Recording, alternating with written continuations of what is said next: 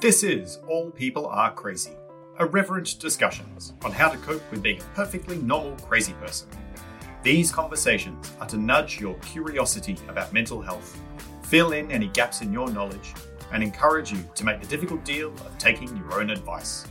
This podcast series includes adult concepts, explicit language, discussions of mental health, mental illness, suicide, trauma, violence, drugs, and sex, but generally not all at the same time.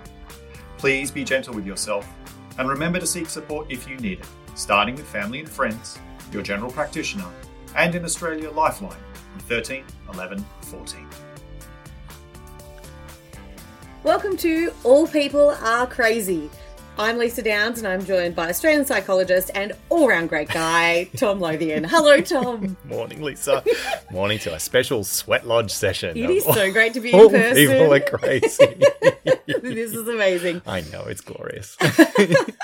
So, last week we covered ground on mindfulness, how simple but valuable it can be, and how you can use it to reflect on where you are in life so you can figure out a pathway forward and through whatever life is throwing at you. Mm, and how many people hate it as a process, which is understandable, but like almost everything else we talk about, it's a bad deal and it's the best deal going.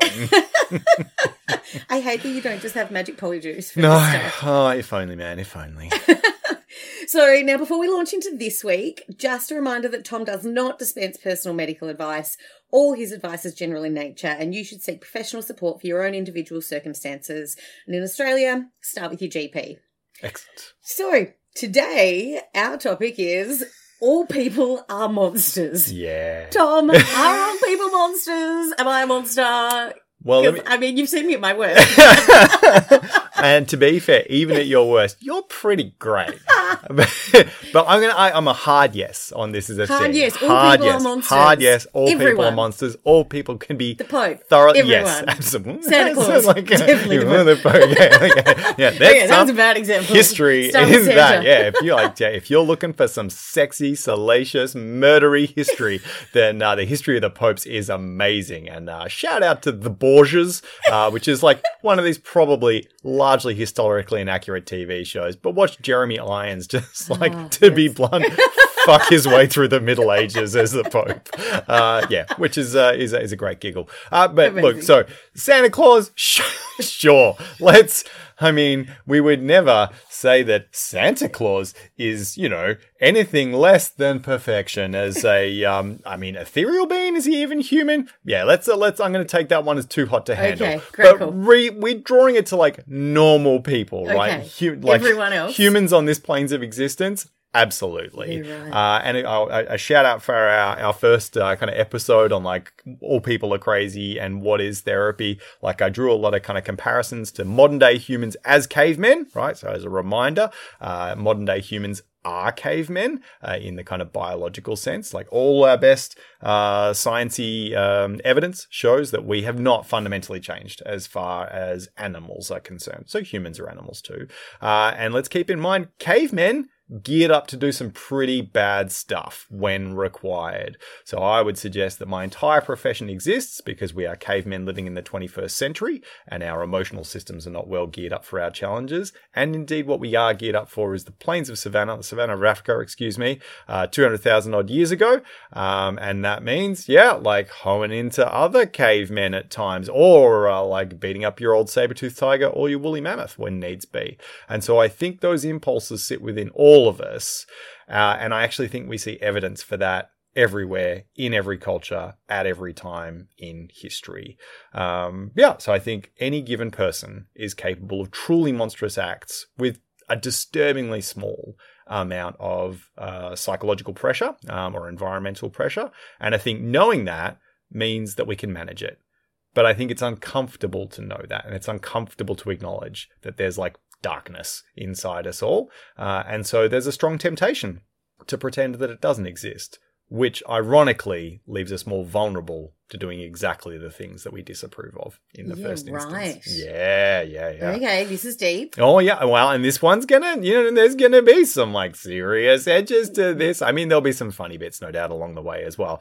But normal people, for my money, are capable of murder on any given Tuesday afternoon under the right circumstances. Yeah, right. Yeah. So, unpack this a bit more for me. So, in the day to day life, what does this mean for me that I am essentially a monster or have elements of a monster? Right? Absolutely. What, what are we talking about here? I mean, I think it's one of my kind of like favorite mantras from a, a, previous supervisor of mine, which is that a problem is not a problem unless it's a problem. And so I think letting yourself have the full gamut of weird and wonderful thoughts that a normal person will have is an important part of letting yourself have a brain and not going problematically crazy with it. Yeah. Right? It's the kind of deep irony of this whole like string of conversations that you and I are having, Lisa, and indeed all of my work, is that when we let ourselves have our madness, when we leave enough space for that, we can deal with it. Whereas if we try to reject parts of that experience, whether it's uh, our anxiety or our aggression or our violence or our anything else, now we're not leaving enough space for it. Now we're not managing it. And indeed, we'll try to pretend that it's not happening to a pretty deep degree at different points along the way. So to come back to your specific question, which is what that I do as a completely normal person, let yourself have those impulses. So for instance, most of us impulses or thoughts? I mean, I would call those the same things. Okay. So I think that, you know, if I'm going to draw a distinction between thoughts and impulses. I would say an impulse is more a feelingsy type experience, but that can come dressed up as a thought. Okay. Whereas a thought more like, what am I having for dinner? How can I plan this out next? Right. Yeah. Because I was thinking impulses were more like things you would do. I mean, I would call that behavior. Right. Which okay. is an important distinction, right? Yeah, and let's okay. keep in mind that um, so therapy is a non-judgmental space, and I say that because this is starting to touch on moral questions.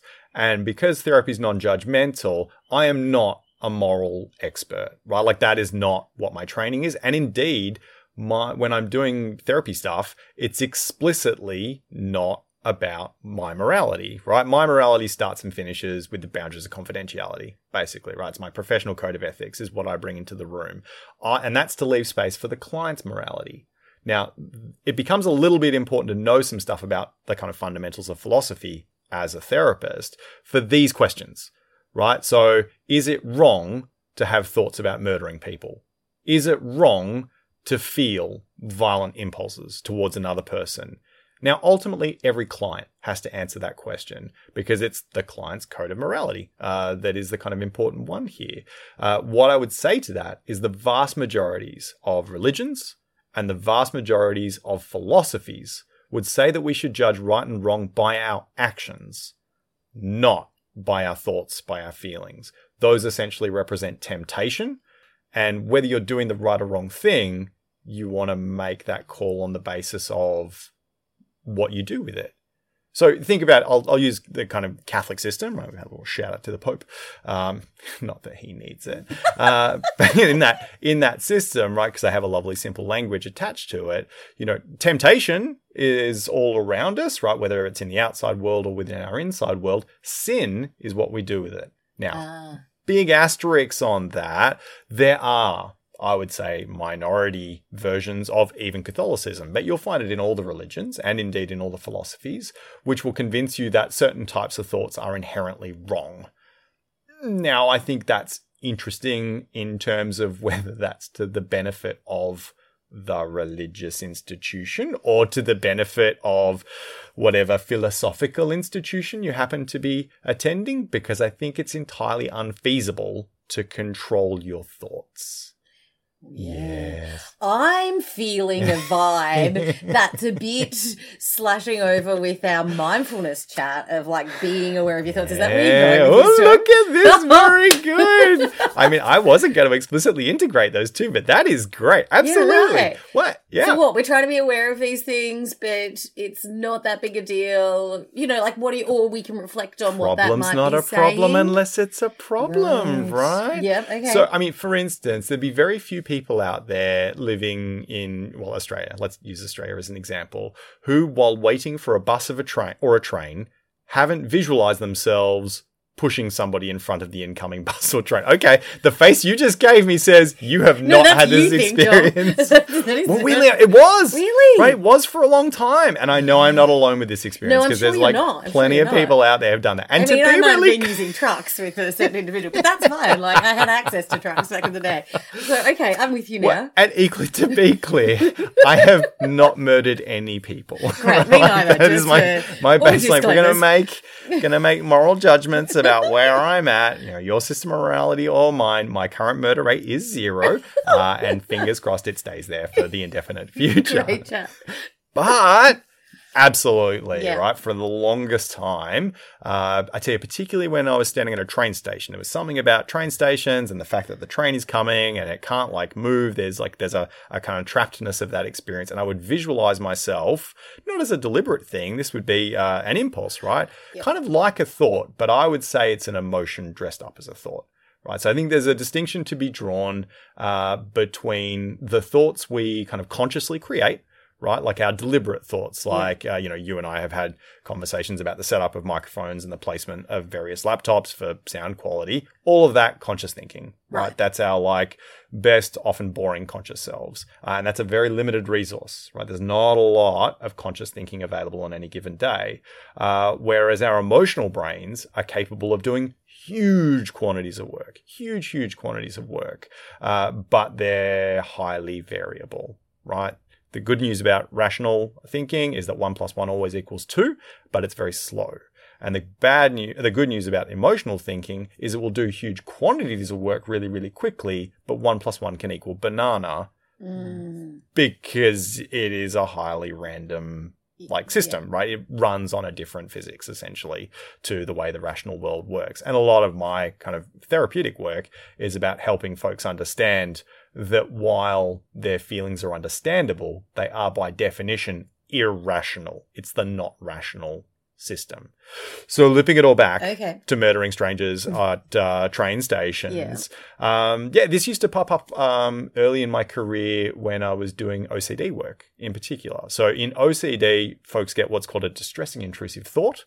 Uh, and it will be, uh, by definition, uh, an immoral act by the client's definition, right? Not by society's definition, by the client's definition. OCD, obsessive compulsive Oh, disorder. very good. Thank Yeah, you for righto. breaking down my acronyms. Yep. Um, and the treatment for OCD involves letting those thoughts happen and seeing that you're not following through on them.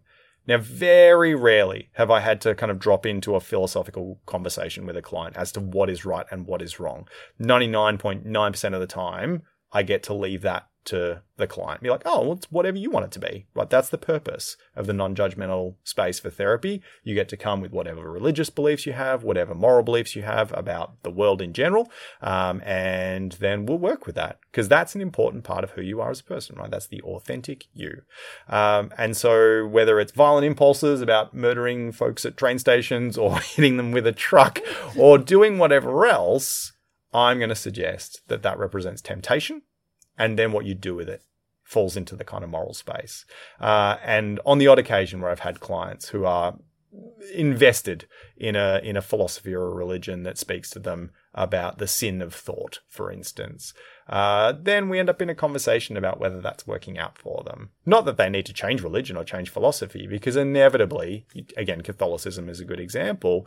There's enormous variety within Catholicism, and people will move within different kind of traditions within Catholicism as one example, but you could say the same thing about Judaism or Hindu or Islam or anything really.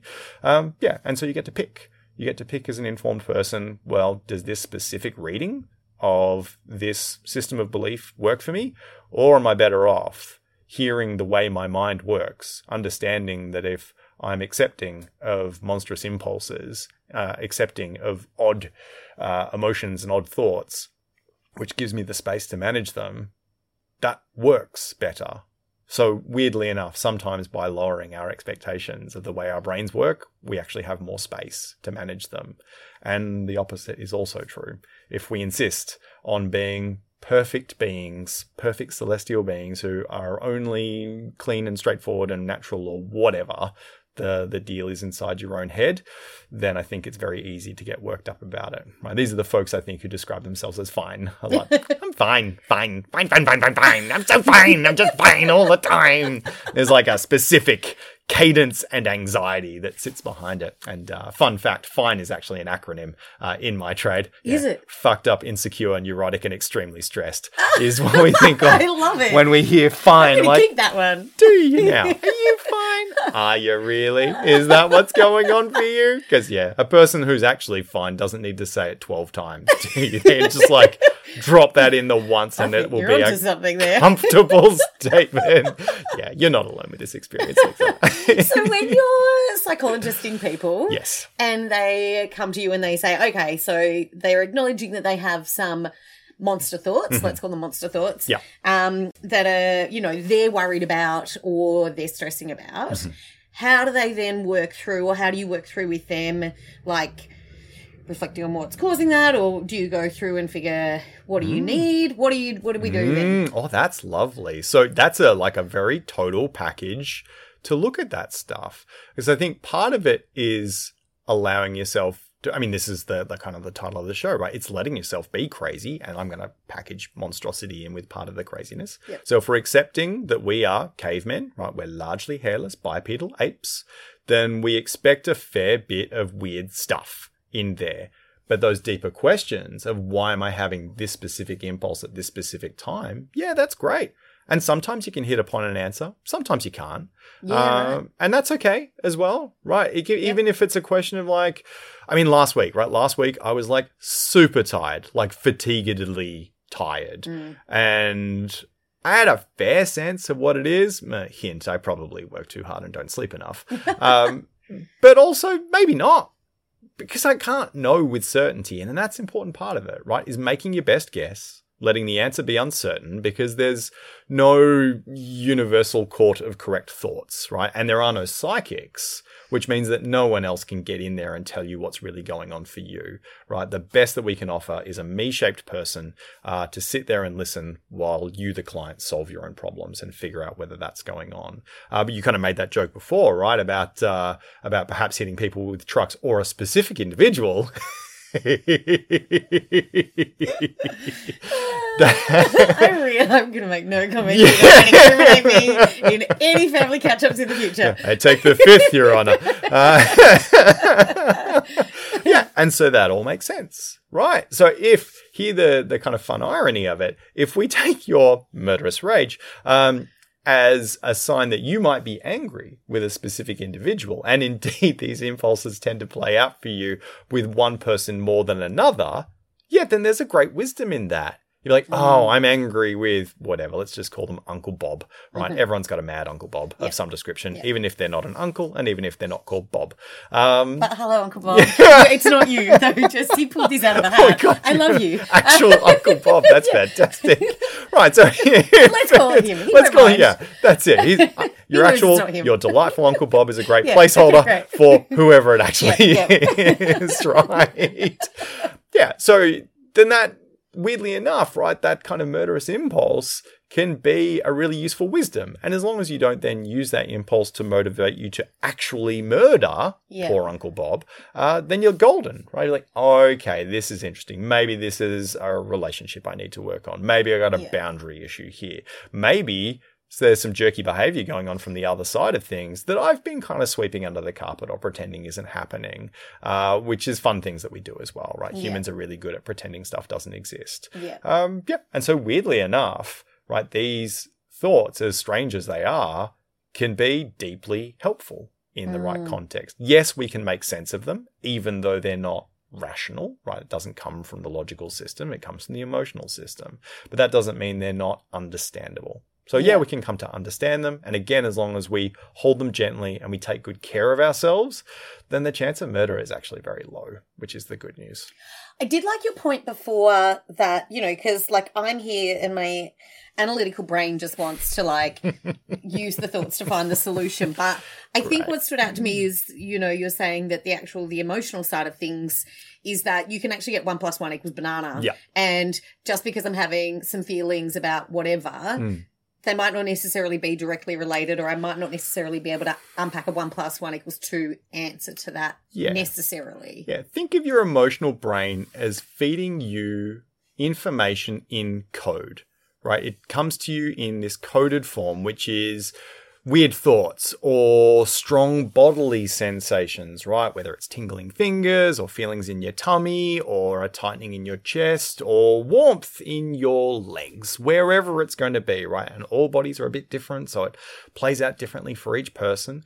Uh, and I think when we bring our rational mind and our emotional mind together, yeah, we can often make sense of what's going on, but understanding that these are essentially two different languages that play out within any given person. Uh, for further reading, I'll whack this in the resources uh, for for this session. Uh, Blink by Malcolm Gladwell, I think, is a really lovely summary of exactly this phenomenon, uh, with all its greatest strengths and its greatest weaknesses.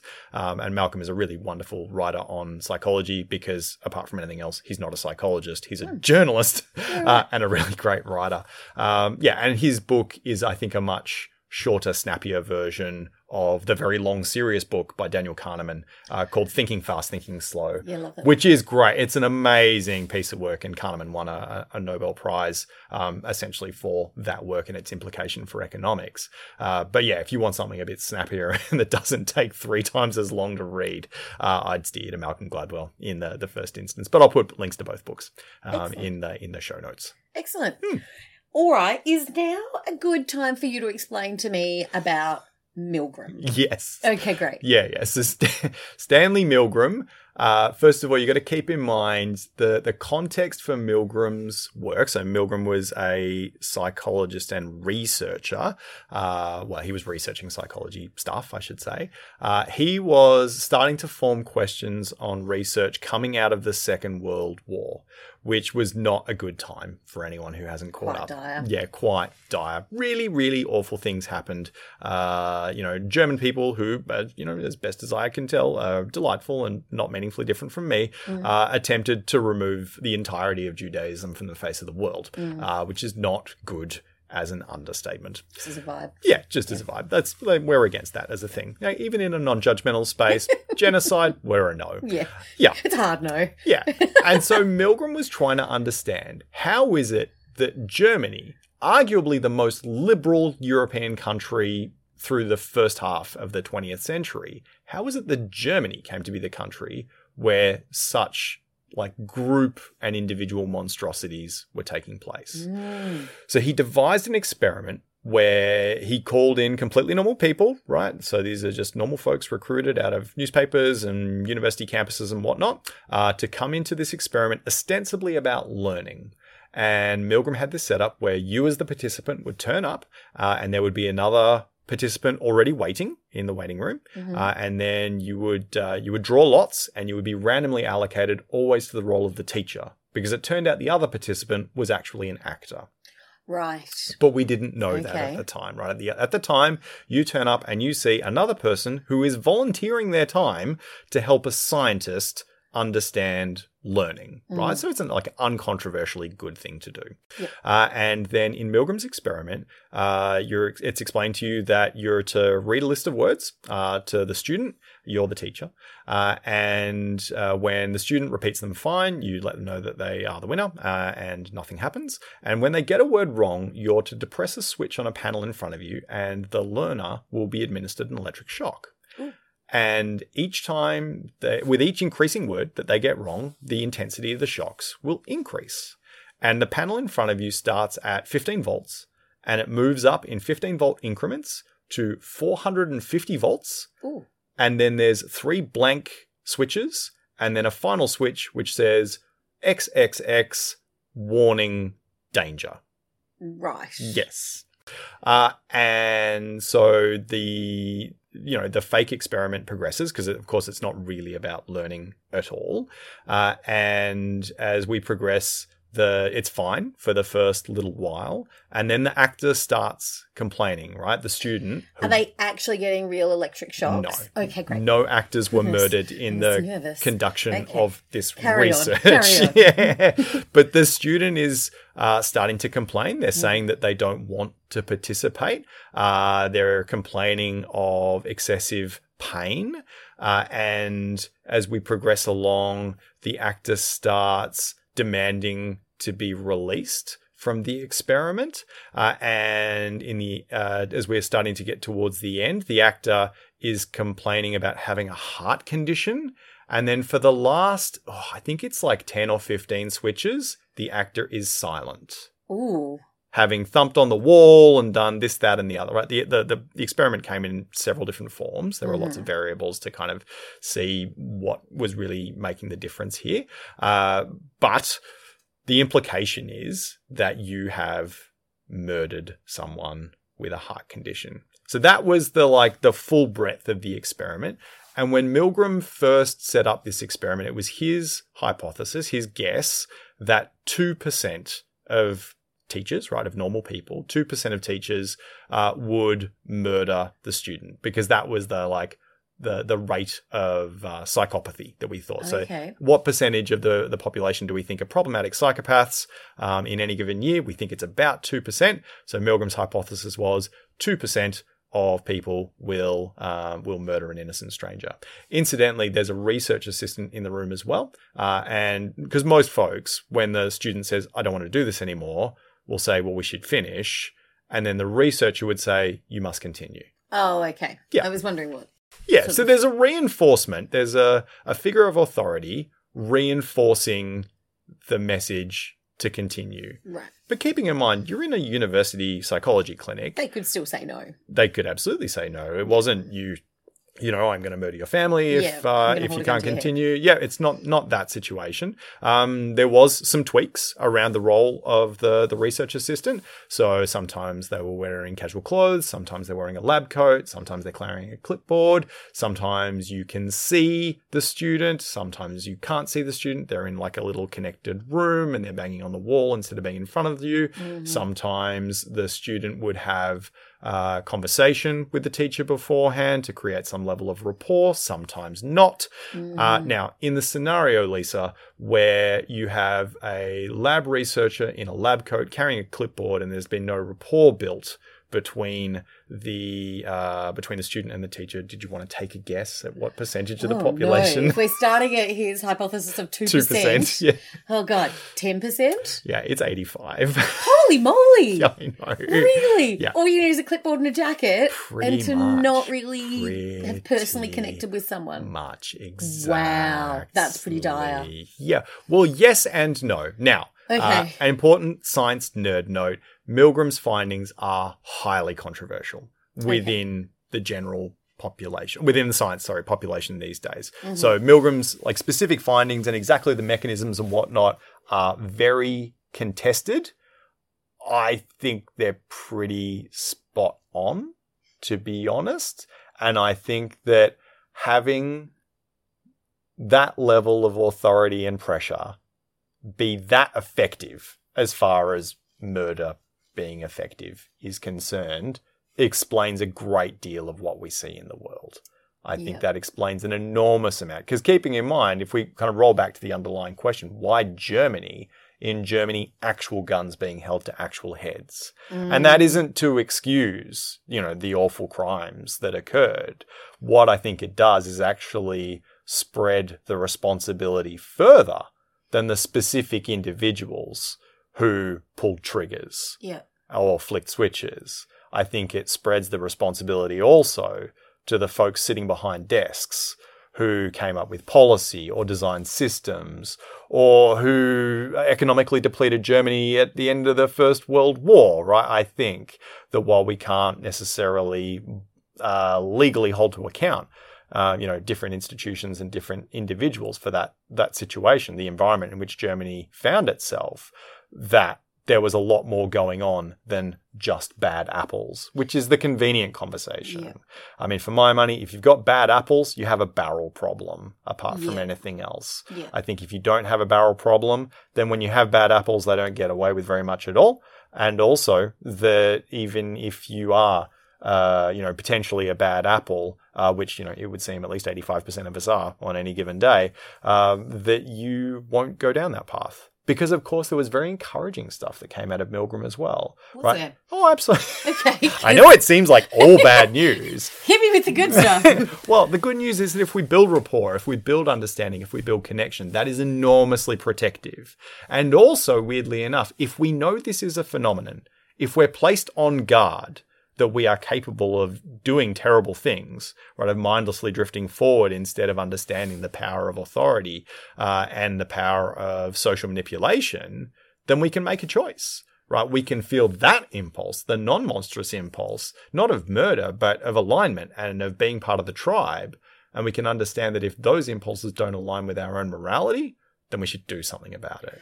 So now you're moving over into my little passion of campaigns because what you've actually unpacked there is Yes. like a core foundation of campaign strategy where you seek to try and connect a, like a campaign topic or people, real people with the change, the social change that you're trying to achieve. I'm not sure we've actually disclosed this. That Lisa's like underlining. political from- yeah, I know. That's like Lisa's like with professional history is in politics of Yeah. different forms. But so interesting that that's like the foundation of this because, you know, Mm. Without knowing any of that history, I know how I Yeah. run campaigns, but I don't know, I never knew about Milgram, right? So, Yeah. So super interesting. Yeah. All right. So where has this type of thing happened elsewhere? Have we, what else have we got on this yeah. type of thing? Well, so there was a that uh, following Milgram, there was another experiment run by Philip Zimbardo, who was the uh, professor of psychology at Stanford University in the States. Um, and he wanted to take a slightly different approach to a very similar question, which was if we take completely normal people and we create a prison environment, we randomly allocate folks to prisoner and to guard, um, what's going to happen? So he ran a, a kind of different flavor of study apart from anything else. It was very kind of naturalistic and observational. Like, let's just create environments, see what happens. Kind of David Attenborough, this stuff essentially. Um, and so Phil created a pretend prison in the basement of the psychology department at Stanford. Uh, and he got in, I think it's like, was 16 or 20 people, I think. Now, importantly, he filtered, a, he had a whole lot of applicants. Um, he gave them all a heap of uh, what are called psychometrics, like kind of personality questionnaires, and he filtered out anyone with extreme scores. Right, he was going after explicitly going after the quote unquote most normal people that he could find. okay. Yeah, randomly allocated to prisoner and to guard, uh, and then he let it play out.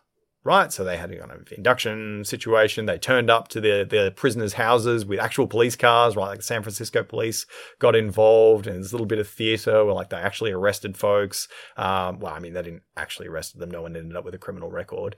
Um, and uh, they, they had this lovely kind of bit of theatre to start with, and there's a kind of element of of hilarity in the early stages, and then the experiment was meant to run for two weeks, and it was called off after I think eight days because they were moving fairly rapidly towards torture. Wow. Yeah. Yeah, it got really dark really quickly.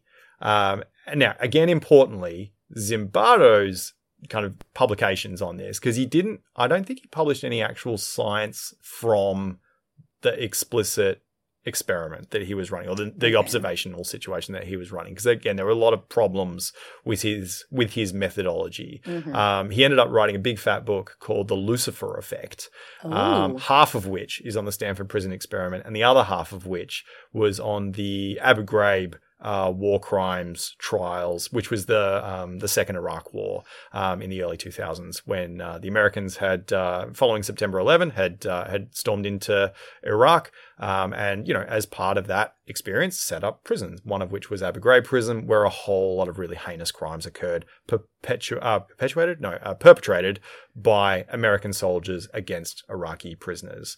Uh, and the American military were running a bad apples defense um, of their own kind of situation. And Zimbardo put his head up at that stage and said, well, actually, I created this by accident in the 60s. Um, so there's probably a bit more going on here. Uh, and if you did this, like, negligently, that is bad. But also, you may have done this deliberately because I reckon some of you have read my books before now. Yeah, because Zimbardo had been like talking the talk for a long time, um, you know, between the 60s and the early 2000s about this as a kind of phenomenon and it as an impact. Um, yeah, so we learnt a couple of things from Milgram and Zimbardo. Firstly, that normal people can go spectacularly mad in very dangerous ways really quite quickly.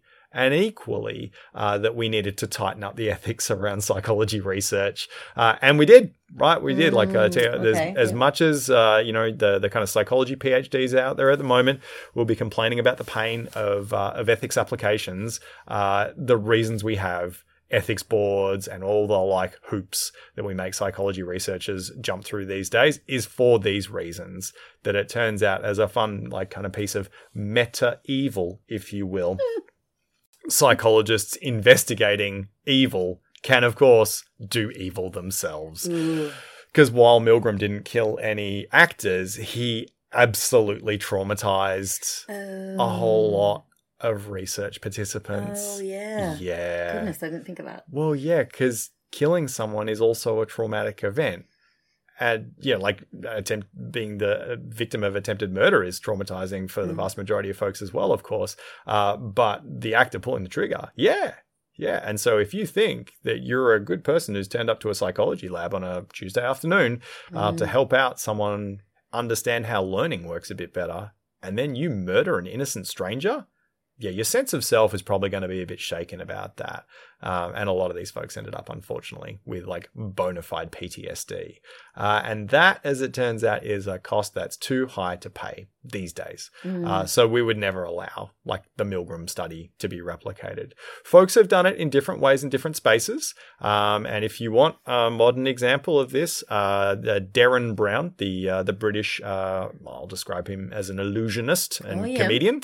Um, so D E R R E N Brown um, has a Netflix special called The Push, uh, where he does it in a slightly different way, but it's pretty solid as far as the methodology is concerned. I mean, maybe it's all showmanship or whatever else, um, but you know, the rest of Derren's career is is based on claiming that he's doing the what you'll see what you see is what occurred essentially um yeah and so it's his attempt to get um yeah to get innocent strangers or innocent normal people uh to to murder an actor who doesn't actually die as a as a part of the experience that's the good news so here, if you want to cover off on Milgram and Zimbardo just watch Derren Brown for one hour uh that'll that'll kind of cover Highlights real. highlights reel. Pretty much, pretty much. I mean, you could go and read like the Lucifer Effect is like I think a twelve hour listen on Audible, something like that, 12, 14 Shout out hours. to Audible if you want to sponsor us. Yeah, That's that'd be really handy. I know Message my me. account's pretty full anyway, so I've listened to most of your books at this stage, but a few more wouldn't Big hurt. Big fans, big fans. Yeah.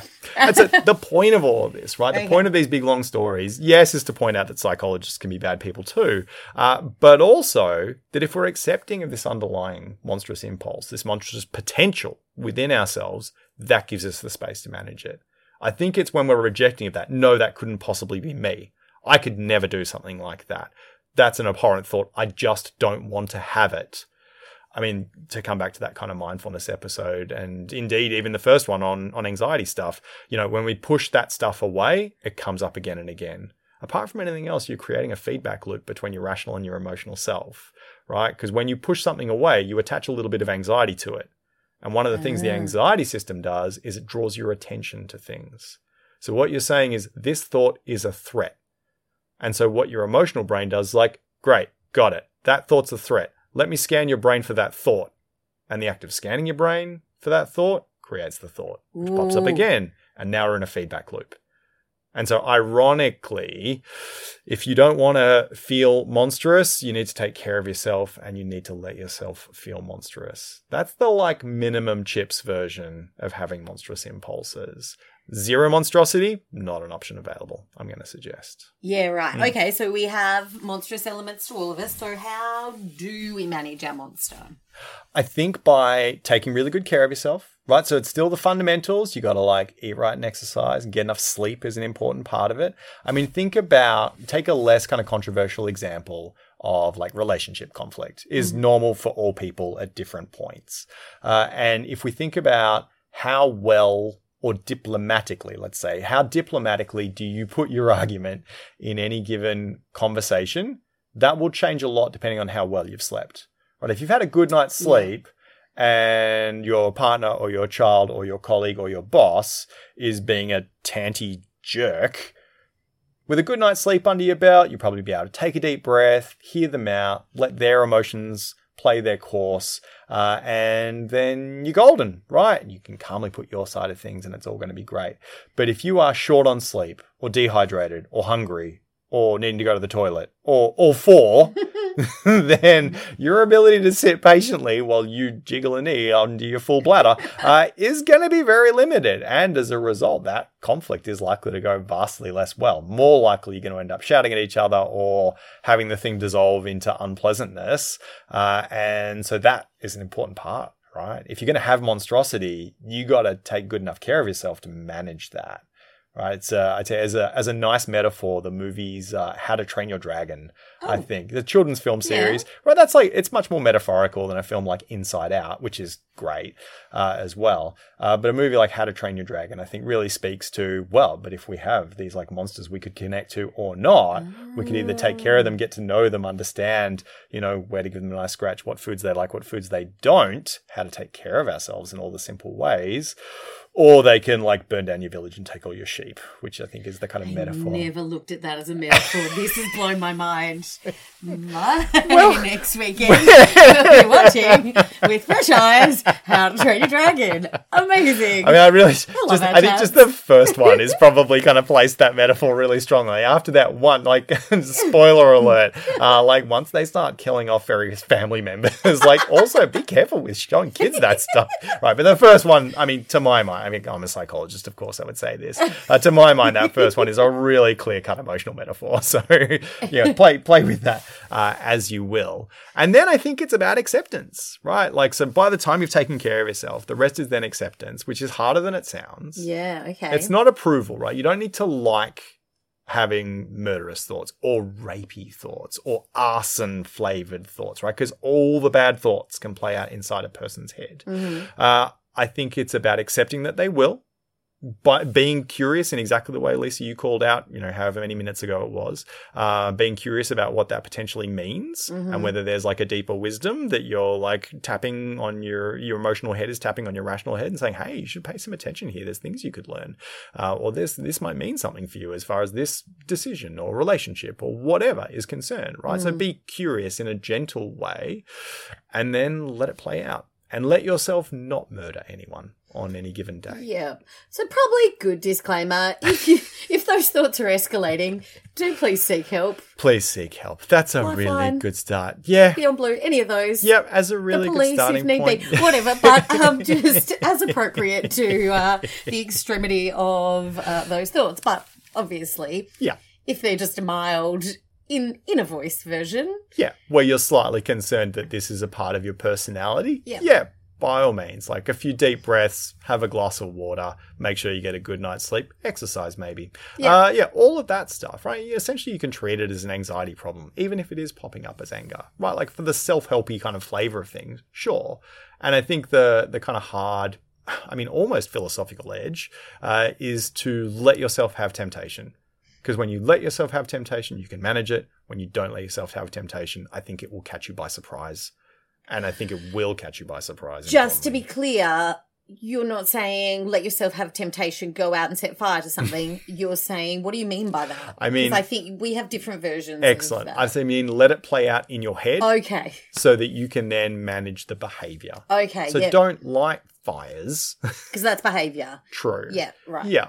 Whereas the emotional experience, I think the emotional experience can be influenced with the self care, but I don't think it can be controlled. Yeah. Whereas, I, and I think if we take good enough care of ourselves, then ma- like managing, so choosing not to follow through on an emotional impulse with behavior, yeah, yeah that's the part we're going to bring some focus yeah. to. And the easier we can do this, the more sustainably we can do it. So again, relaxing into it ultimately. But yeah, if you're worried about it, find a me-shaped person, right? Start with your GP, call Lifeline if you're worried about it. Um, and I think always good to kind of look at your history. So if you have a long history of monstrous impulses and you're yet to follow through on one, that's a really great start. Does it mean it's impossible? No, it doesn't. But does it mean that it's unlikely? Yeah. And so go get support. Figure out why, right? What what is the deeper meaning here? Go and have a series of entertaining conversations about cavemen and the way they rolled, Yeah. uh, and how every culture in the history of the world forever has done terrible things to one group of people or another, or one individual or another, right? We see this everywhere forever. Because again, this is my kind of personal theory. I think people are all the same as far as broad societies are concerned. Crazy and monsters. I know. Yeah. Well, yeah. Yeah, I really do. I think Yep. you can get kind of cultural nuance around this stuff in the same way you can get individual nuance around this stuff. But I think we see exactly the same level of temptation. And to kind of sound an optimistic note, if everybody's having some version of this thought, I mean, I'm going to argue every day, right? At least once a day, I think that every member of every society has a truly monstrous thought. If they don't care, they're not going to remember it because, again, there's no anxiety attached to it. But if that's the case, isn't it fascinating that so few people are actually the victims of monstrosity on any given day? Right, so Australia's like 25 million people at this stage of the game.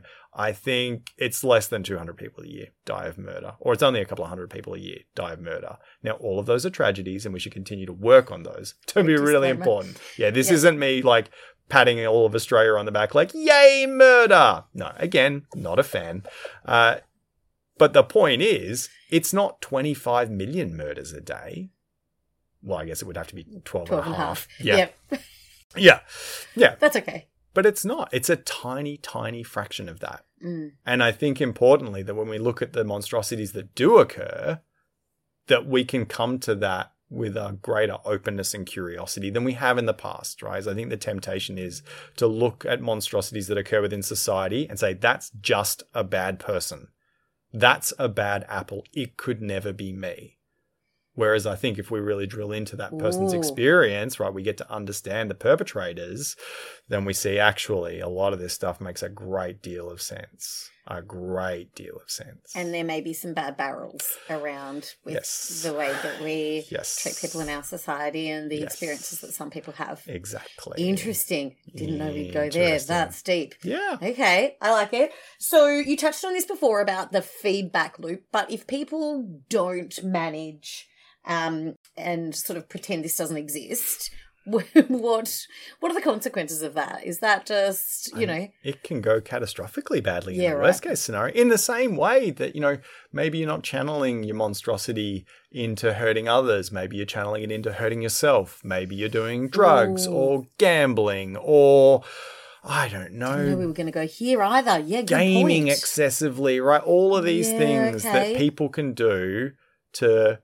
like ineffectually manage, yeah, yeah. the kind of the hard feels, right? Oh. Because again, I don't think anyone does any of that stuff to a problematic degree unless it's some form of self medication. yeah, right. Yep, Yeah. I'm with you. Yeah, yeah. Booze, food, gaming, gambling. Exactly. Yeah. Yeah. Money, sex, violence in all its Yeah, forms. Yeah. okay. All the stuff which has like release and excitement attached to it, right? And it does, because if it didn't have like some form of pleasantness attached to it, that's not the things we do. Yeah. Um, yeah, so I think we find dysfunctional coping strategies. And sometimes it's less dysfunctional than the alternative, which means it's okay, right? Like it's a good kind of like midway point on the way to being able to have whatever your experience is without any of the kind of side effects attached to it. Um, yeah, but I think that's the kind of punchline. If you don't Yeah. manage, then I mean, not managing is a is a spectrum of experience, right? Like it pops up in lots and lots of different ways. Um, yeah, so I think that some folks will, out of essentially fear of their own monstrosity, do self damaging things or things of limited damage to other people, which sucks for them and for others. Um, and maybe that's the least worst option available on any given day as a starting point. yeah. But understanding that there is a pathway forward. There's always a pathway forward. Again, find the me shaped people, right? Go and talk to your GP in the first instance. Maybe you're getting referral through to a me shaped person or a psychiatrist or a group therapist, or maybe you need a physio, right? Like sometimes it's stuff like that. There's a million different ways to get this work done. And sometimes it's about dealing with an underlying pain issue, which means that your sleep improves or you've got greater capacity to work. And there's a whole virtuous cycle that spins out of that, which means the monstrous stuff in your head starts to really retreat as well. Um, yeah, so lots and lots of ways of getting it done. Yeah, wow. Hmm. Yeah, righto. That's a that's a good point. Um, so do we just need to be indifferent? What do you What do you think? What's our secret power in this? So I love. I mean, I yeah. Do hard- I just not need to care? I have, what do you think? Well, so I think if there's going to be a power of indifference, of which I'm a big fan, it's about our indifference. I mean, in a sense, to ourselves. I think I wouldn't start with indifference as far as our own process is concerned. I think the value of indifference is getting to the point where if you've practiced, not deliberately, right, but if you've practiced um, feeling anxious about your thoughts of murder, like that's been our example throughout. So let's let's keep talking about that. So if you Sure. yeah, if you figured out that that is your emotional mind's way of saying there's drama in this relationship, right? Like when there's drama in this relationship, your emotional mind sends you a coded message, uh, which comes wrapped up in the form of a murderous impulse. Um, then great, right? You know what you're doing. When it pops up, you're like, oh, okay, interesting. I did not expect to have uh, like a murderous impulse towards Aunt Wilmina. Aunt- Auntie Bob. Do you have an Aunt Wilmina as well? no, she's fine. You're good. Great.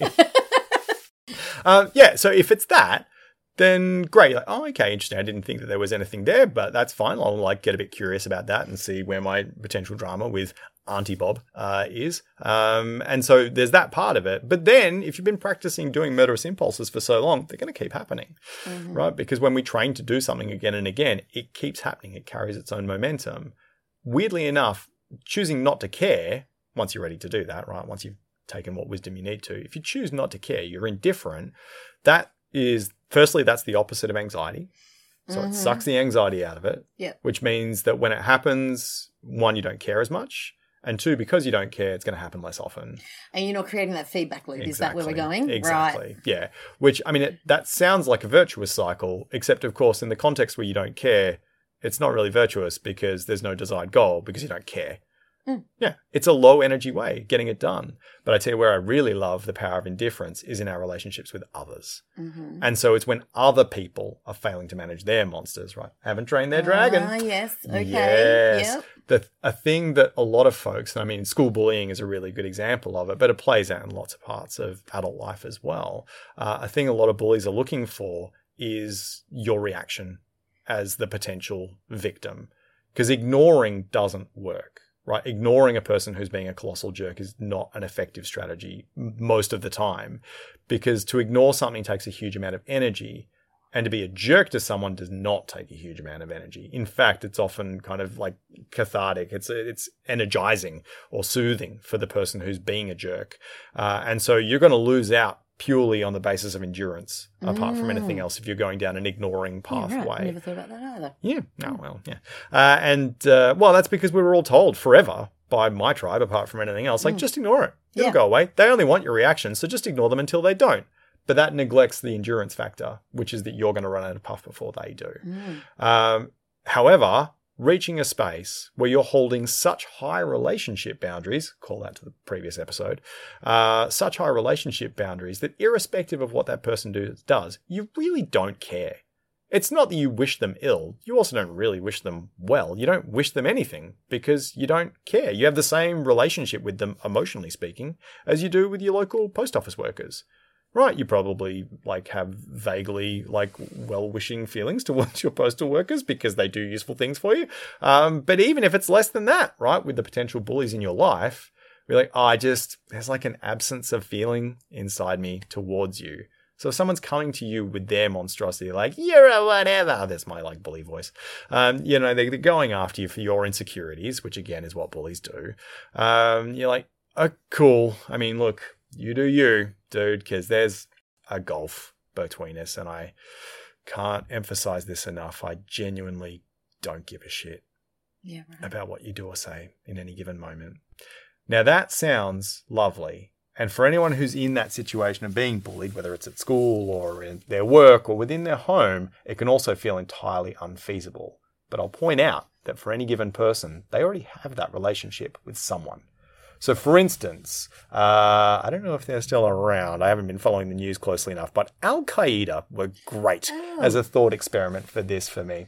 Uh, because Al Qaeda very disapprove, well, you're a good example, Lisa. They disapprove of you as a specific person Yeah. because you are like professional and educated and empowered and great in so many ways that we adore about you. Uh, As a woman. as a woman, yes. Uh, and they uh, hold a system of belief that is very inconsistent with the way you live your life. This is true. Yes. Now, I've never heard you uh, discuss with any emotional passion whatsoever Al Qaeda's disapproval of your specific It's a good point. Because you don't give a shit. I do not. You have the power of indifference.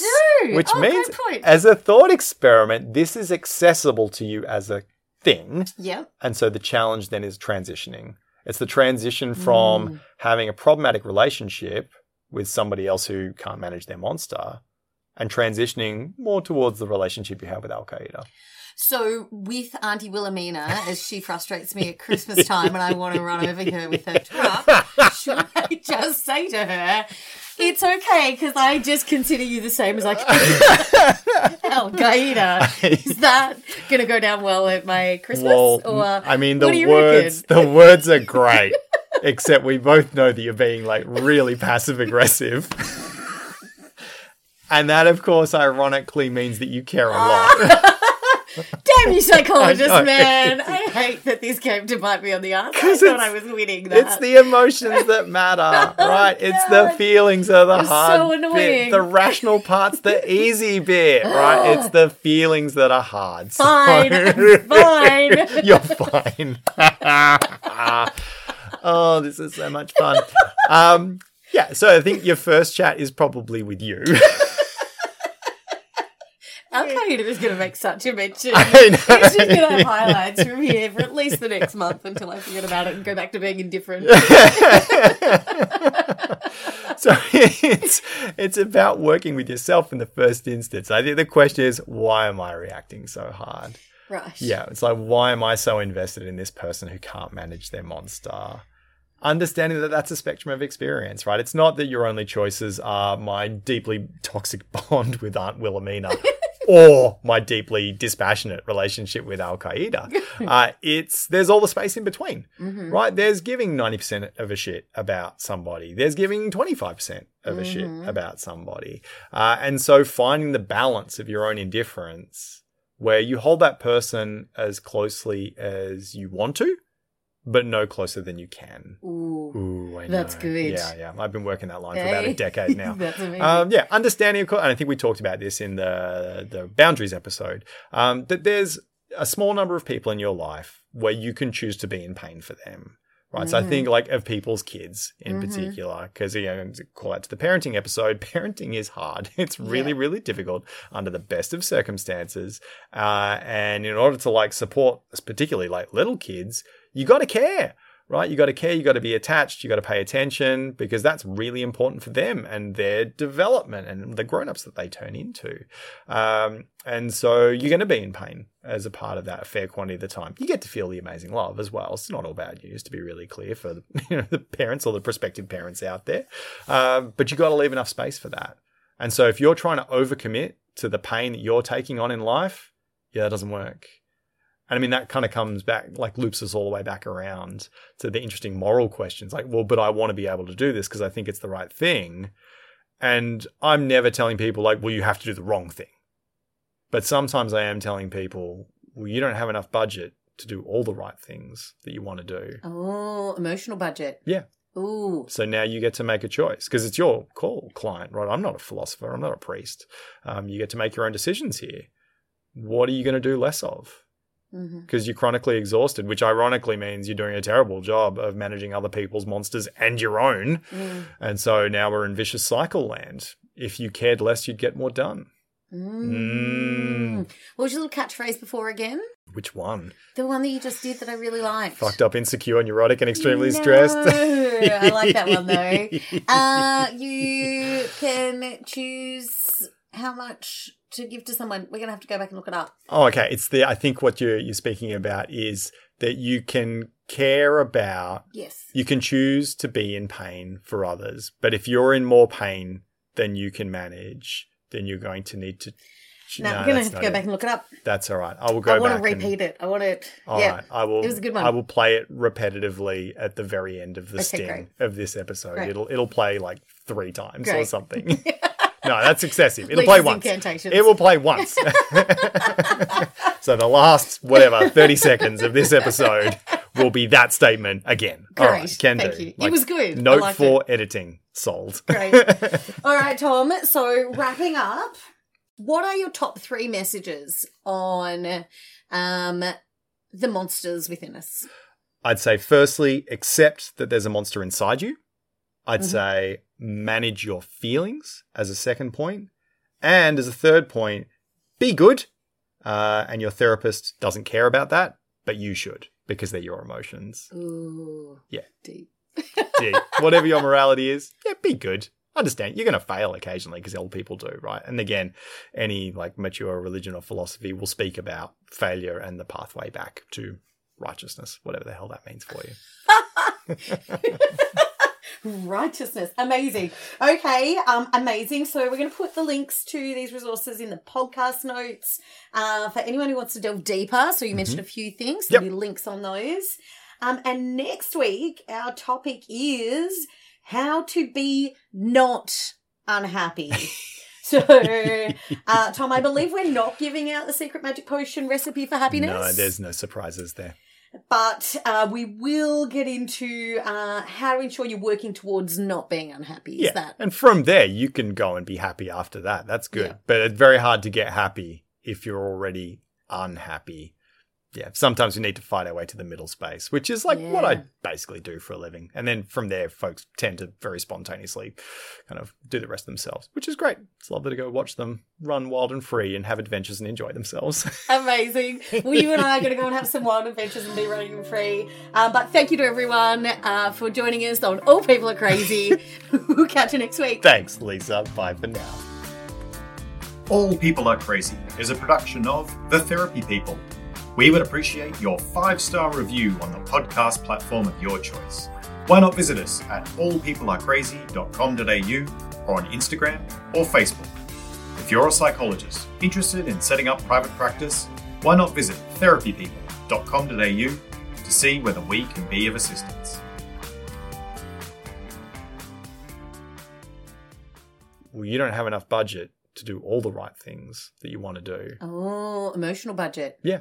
Ooh. So now you get to make a choice because it's your call, client, right? I'm not a philosopher. I'm not a priest. Um, you get to make your own decisions here.